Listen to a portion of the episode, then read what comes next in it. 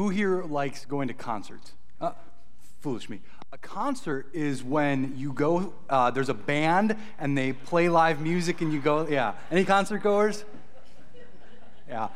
Uh, I used to, uh, we can go to the next slide, by the way. Uh, I used to love going to concerts, especially when I was in middle school and uh, or high school and college. I went to probably like 30 plus concerts. Uh, and I, whenever I would go, I would always try to go as close to the stage as I could get. I wanted to be right by the band. I just feel like the experience uh, was so much greater when I was up close. But after I would go to the concert and be close to the band, on my way home, or even sometimes the next day, my ears would be ringing. Uh, you know, having such a, a large impact, the, the loud sound left a lasting impact. I would hear everything through this veiled, echoey, ringing sound.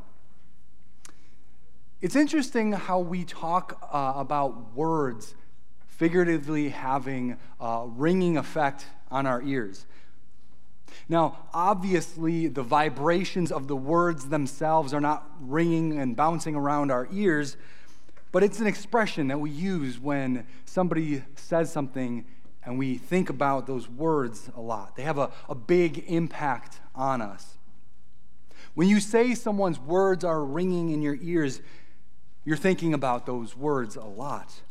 Just like going to a loud concert, certain words can have such an impact on us that they can have a lasting ringing effect in our ears. As we continue to go through our forgiving challenge, uh, we're going to be focusing on the third letter of uh, the third of the acronym of SCARS, talking about absolution. And for this sermon, we are going to be taking another look at the gospel account in John chapter 21, uh, looking at Peter. Now, I will say right off the bat that even though this week is about absolution, you're not actually going to hear me use the word absolution, uh, but I am talking about it because another way to describe absolution is to pardon or to forgive.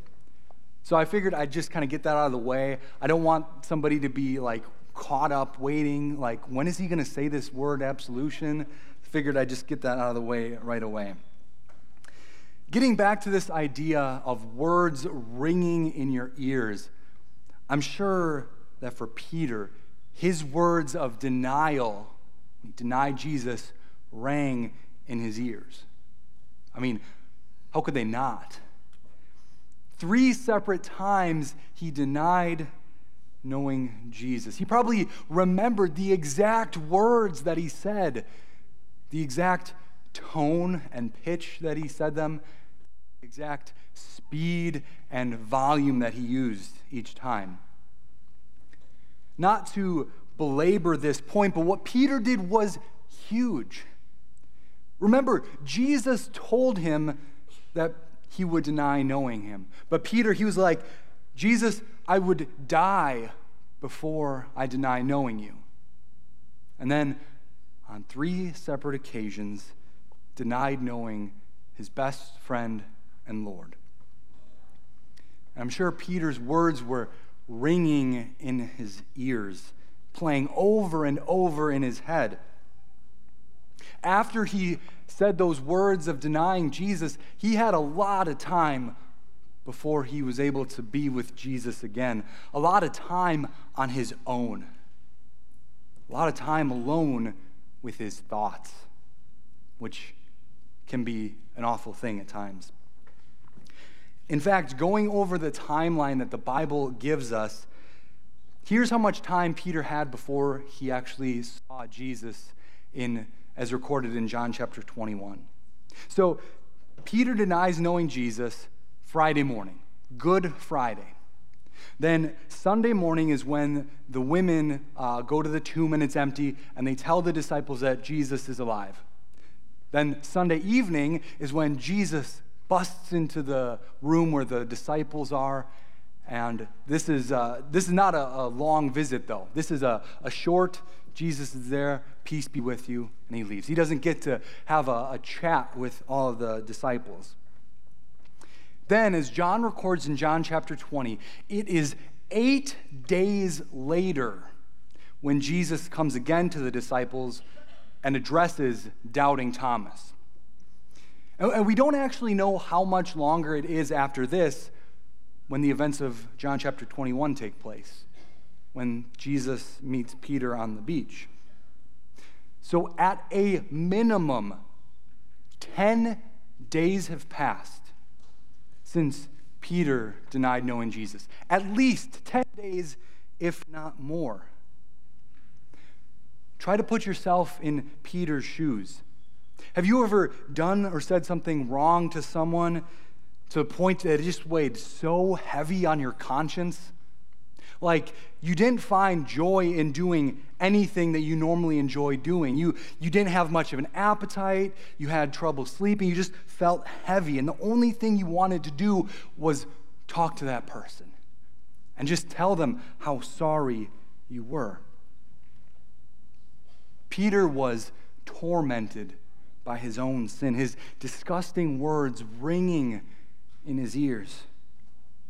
And so, as Pastor Smith talked about last week, when Jesus is on the beach and Peter's on the boat, and he realizes it's Jesus, he doesn't even know how to act. He throws on his work clothes over his waist and he jumps out of the boat that is close to the shore and runs to Jesus.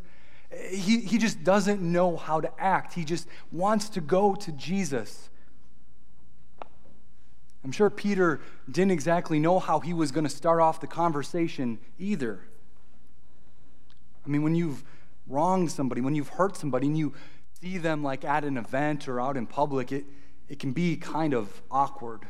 Like, do I, do I act like things are normal? Do I ask you how you're doing? Do I try to make jokes? You know, it can, it can be tough not knowing how to act around somebody when you've wronged them. But one of the beautiful things of this story is that Jesus doesn't wait for Peter to make the first move. He doesn't wait for Peter to ask for forgiveness. Jesus initiates. Jesus takes the first step in forgiving Peter and restoring the relationship. And contrary to how we might prefer to do things, Jesus doesn't skirt around the conflict, around Peter's sin. Peter has sinned, and it needs to be dealt with. Jesus also doesn't lessen the severity of the sin, he deals with it head on. Peter denies Jesus three times. And what are Jesus' first words to Peter in John 21? Asking him, Do you love me? Three times. If, if Jesus had come to Peter and was like, Don't worry about it, it's not a big deal, Peter would have begged to differ. His guilt uh, it was a huge deal to Peter. It burdened him. And Jesus knew that. Sin needs to be dealt with directly. In a world, in a culture that is so quick to call someone out when somebody has done something wrong, how often is there real forgiveness? More often than not, either there is no sense of forgiveness, or if somebody does apologize, what do you hear? It's okay. Not a problem. Don't worry about it. Thank God that is not how Jesus deals with our sin. Because saying it's okay, saying don't worry about it, that just minimizes the sin. Jesus doesn't want to minimize our sin, He wants to remove it from us completely. Psalm 103 says, For as far as the east is from the west, so far does God remove our transgressions from us. Jesus doesn't want, um, want to make our sin small or manageable so that we can ease, more easily carry them. He wants to remove them from us altogether. In 1 John, John says that if we confess our sins, God is faithful and just and will forgive us all of our unrighteousness. And so, on your way in, you should have received a piece of paper and a writing utensil. And uh, this is going to, uh, we'll be using that now. And this is actually going to be kind of like a, a time of confessing. This is an opportunity to write down all the sins in your life that burden you, all the things that you feel regret about, all that you're ashamed of, all the sins that ring and replay over in your head. The sins that you probably won't even tell somebody if you were on your deathbed about. Write down all the sins that make you feel unworthy before God. No one is going to see these. This is between you and God. Write them down, and I'll tell you in a moment what to do with them.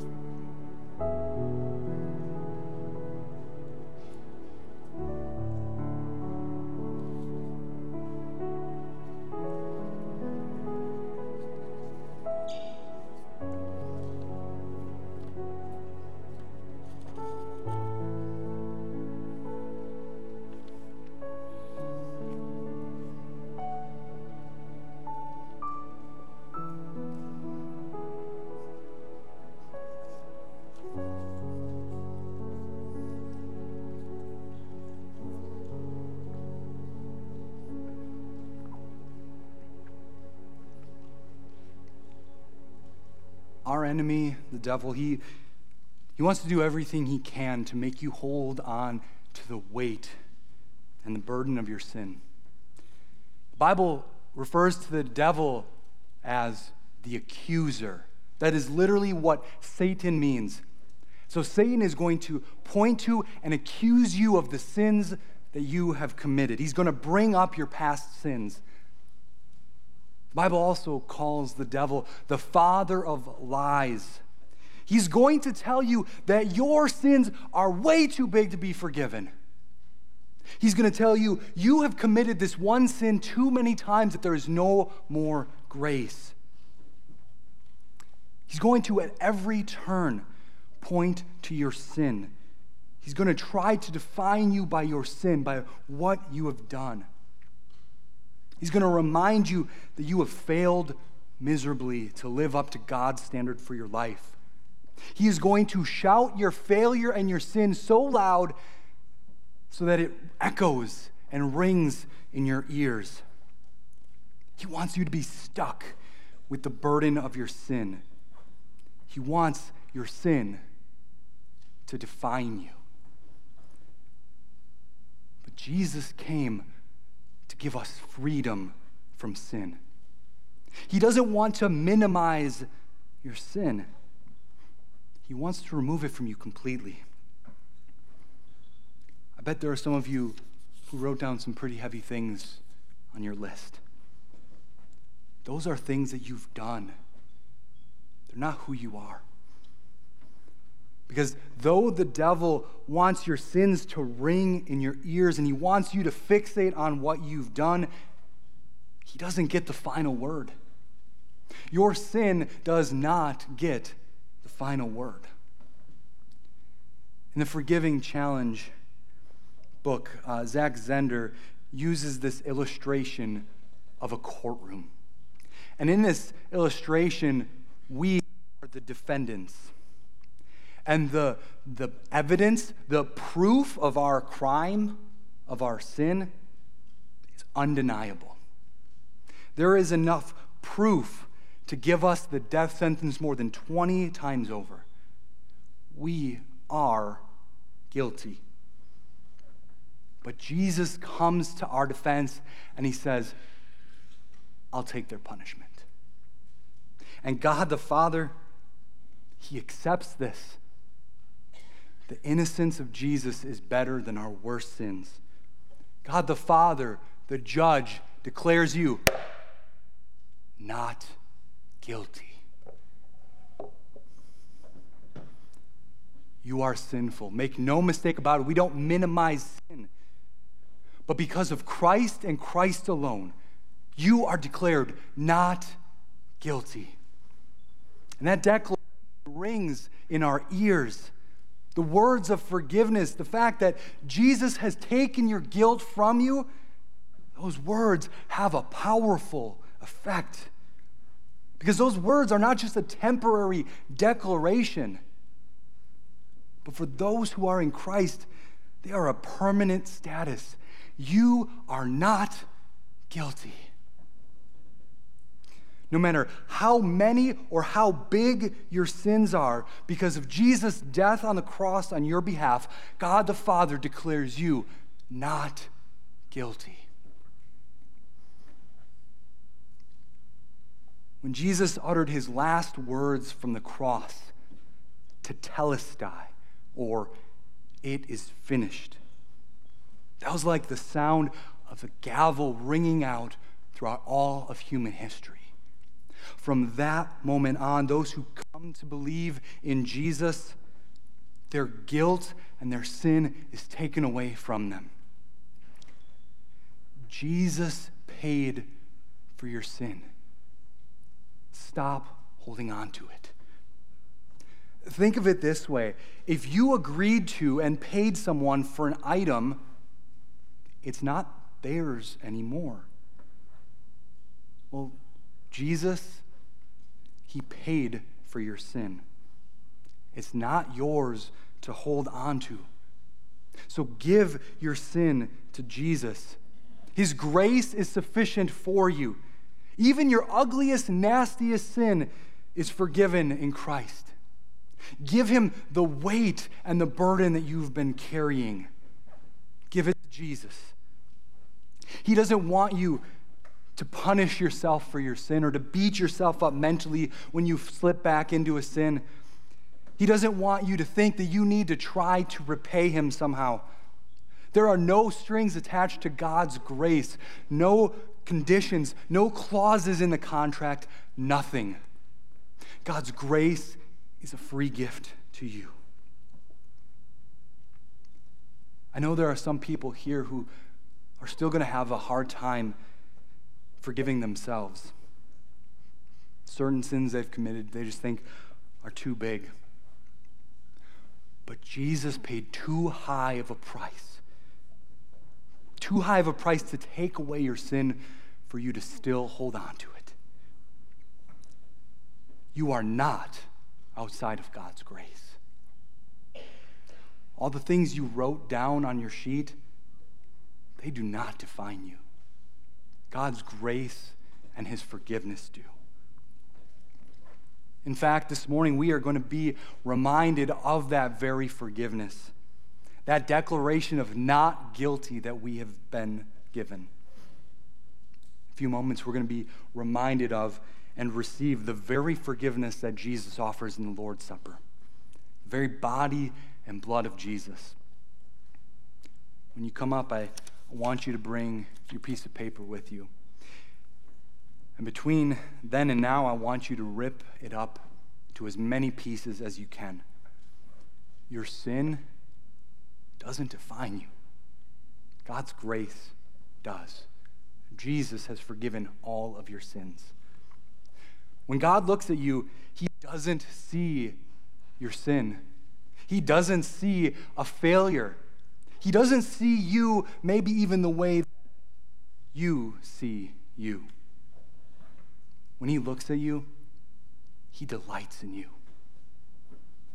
Because of Jesus, though you have accumulated guilt, the judge declares you not guilty. So when you come up for the Lord's Supper, bring your guilt, bring your burden, bring your regret, bring your failure, and there's going to be a trash can here.